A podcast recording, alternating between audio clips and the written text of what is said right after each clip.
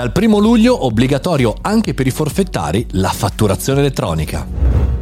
Buongiorno e bentornati al Caffettino Podcast, il podcast quotidiano sul mondo della tecnologia, anche in questo caso per noi professionisti, imprenditori e studenti, anche oggi per chi è una partita IVA. Pronti, partenza via. Prima di continuare voglio parlarti di Foo Fighters. 27, 28 e 29 maggio a Roma, un evento dedicato ai creativi, un evento dedicato a tutti quelli che si occupano digitale e non soltanto. Acquista il tuo biglietto su foofighters.it. Ci vediamo lì.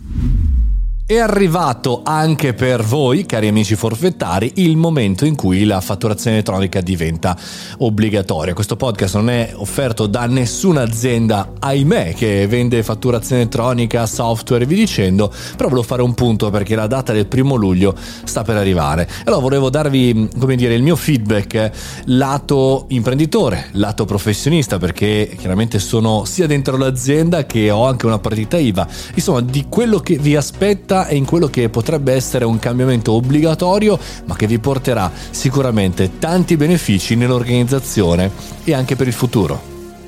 Ho parlato in questi mesi eh, con eh, diverse partite IVA, diverse persone che sono entrate in questo mondo anche da poco, il mondo dell'impresa e dei professionisti, e ho ricevuto una sorta di feedback che non mi aspettavo, cioè della serie, caspita, con la fatturazione elettronica lì è un casino, il software, quando in realtà dovrebbe essere l'esatto contrario, almeno per me personalmente il non dover più gestire le fatture in PDF, manda e questo e metti tutto insieme, ma utilizzare utilizzare uno dei tantissimi servizi in cloud, SaaS, cioè online, eh, che ti gestiscono tutto, l'ho vista come una veramente una tipologia di liberazione completa e poi soprattutto avere tutto online, cioè se io dovessi appunto avere un problema sul mio software, eh, sul mio computer o qualsiasi cosa, ho tutto online. Se sono da un'altra parte del mondo, tutto online e poi anche la rendicontazione. Cioè io credo che sia soprattutto per i forfettari un plus. Le grandi aziende magari hanno i loro CRM costosissimi, hanno tutte le loro situazioni e invece io direi ragazzi fatelo anche prima del primo, del primo luglio, muovetevi, fatelo, cominciate un po' a sperimentare così anche che diventi un plus vostro dal punto di vista organizzativo. Poi la bellezza di sapere se avete l'IVA, chiaramente come forfettari, magari no, eh, di sapere quanto si paga in anticipo, no? Cioè perché chiaramente la rendicontazione, una volta che caricate i costi, caricate e avete chiaramente le fatture elettroniche super mega allineate, immediatamente ogni singolo momento sapete quanto pagare.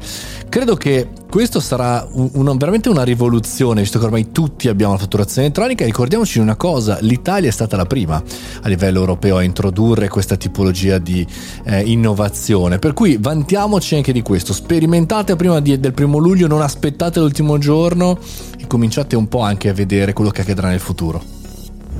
Vi sembrerà tipico questo caffettino, ma ragionateci bene, quante persone ci sono con il forfettario? Quante persone hanno un po' paura di queste situazioni innovative? Quanti invece noi, divulgatori, persone che magari ascoltano il caffettino, possono oggi cominciare a parlare e a stimolare le persone a entrare nel digitale? Anche da queste cose si passa al digitale. Noi ci sentiamo domani, io sono Mario Moroni e questo è il Caffettino Podcast.